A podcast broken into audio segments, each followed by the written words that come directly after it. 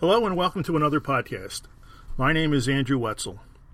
I'm a full time agent with Long and Foster. I'm also a realtor, an associate broker, an ethics instructor, and a mediator. I've been moving sellers and buyers since 1996. Thank you, as always, for taking the time to listen. Today's topic is data integrity. How accurate is your property listing? What is data integrity? It means that the data we collect, store, and report is accurate. What do I mean by data? It could be the status of a property listing. Is it available to see and buy? Has it been put under contract? Has it settled? It also refers to the price, the type of property, and its features. I want to relate the importance of accurate data to three different groups of people, all part of a sale. Let's start with buyers. A seller needs a ready, willing, and able buyer to complete a sale. Whether a buyer hires an agent to search the multiple listing service or they search online themselves, the expectation is that properties matching what the buyer is looking for will appear in their search results so that they can evaluate whether to take the next step or they will not even know a house is available to consider. If they cannot find your house in their search results, they will not come to see it and they will not buy it. Even worse, a listing agent may not know that there is a fixable error and asks the seller for what may be an unnecessary price reduction, which reduces their proceeds and will still not make it any easier to find the property in your search results. I have many examples, but we'll share two. Early in my career, a buyer identified two possible elementary schools for her daughters to attend.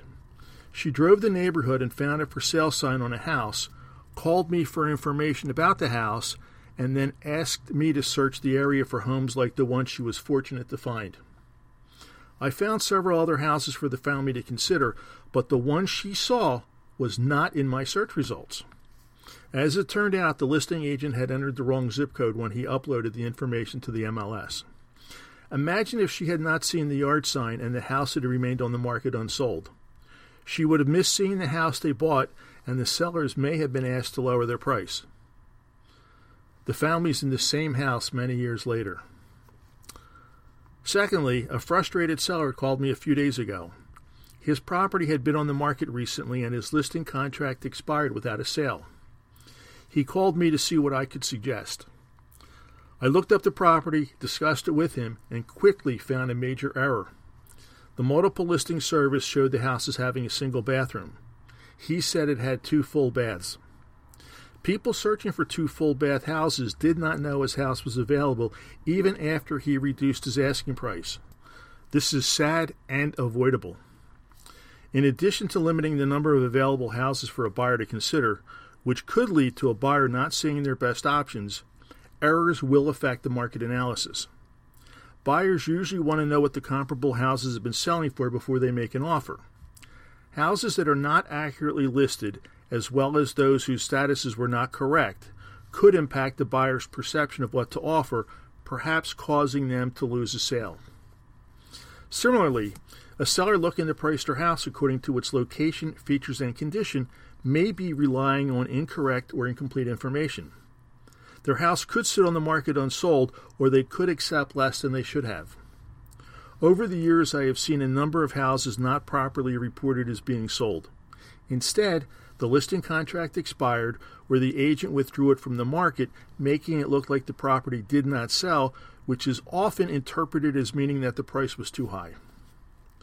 The last person this misinformation can impact is the appraiser. They evaluate selling prices based on reported comparable sales. They can only rely on what is reported, even if it is inaccurate. In addition to the status, appraisers rely on pictures, features, and the public remarks to try to identify the prior sales most like the house they are appraising. What is the cost of inaccurate information? If it falsely appears that a buyer paid too much for a house, the process may stop unless the seller lowers their asking price, or the buyer comes up with more money, or somehow they work it out between them. Mortgages are based on a percentage of the appraised values, so errors matter. To conclude, data integrity is a big deal. Many of my seller clients were unsuccessful with one or more agents before we met. Many of their property listings contained at least one error, and there were often errors serious enough to prevent a sale. In many cases, I was able to improve their chances simply by adjusting the marketing to enable potential buyers and their agents to actually find their property in their search results. It's like a Google search. How many inaccurate entries do you see before getting the result you were looking for? You may even give up or never find the best answer for your search. Today, many buyers start their searches on the internet before contacting an agent, which only magnifies the potential problem as they may not be as proficient identifying listings as a professional is. People rely on our training and experience, which is why a higher percentage of consumers use our services than ever before. I don't mean this to sound like a commercial, but this is what we do for a living. Of course, there are times when a price may still be an issue, especially if the length of time on the market needlessly scares buyers into thinking there's something wrong with the house. Either way, a seller should not have to suffer a financial loss because their agent failed to do their job. In addition, many of my clients say they never saw their MLS sheet with the prior agent or searched online to see how their property information looked, if it was even there. Some said that their agent never gave them a copy of their printout, and that may be true, as I suspect that many know they have not generated a good listing printout. Many listing printouts, in addition to being incomplete as far as features, lack pictures or offer only a few bad ones, some taken with cell phones, and have no public remark section or have a poorly written remark section that's boring, incomplete, or loaded with bad spelling and poor grammar, making them hard to read.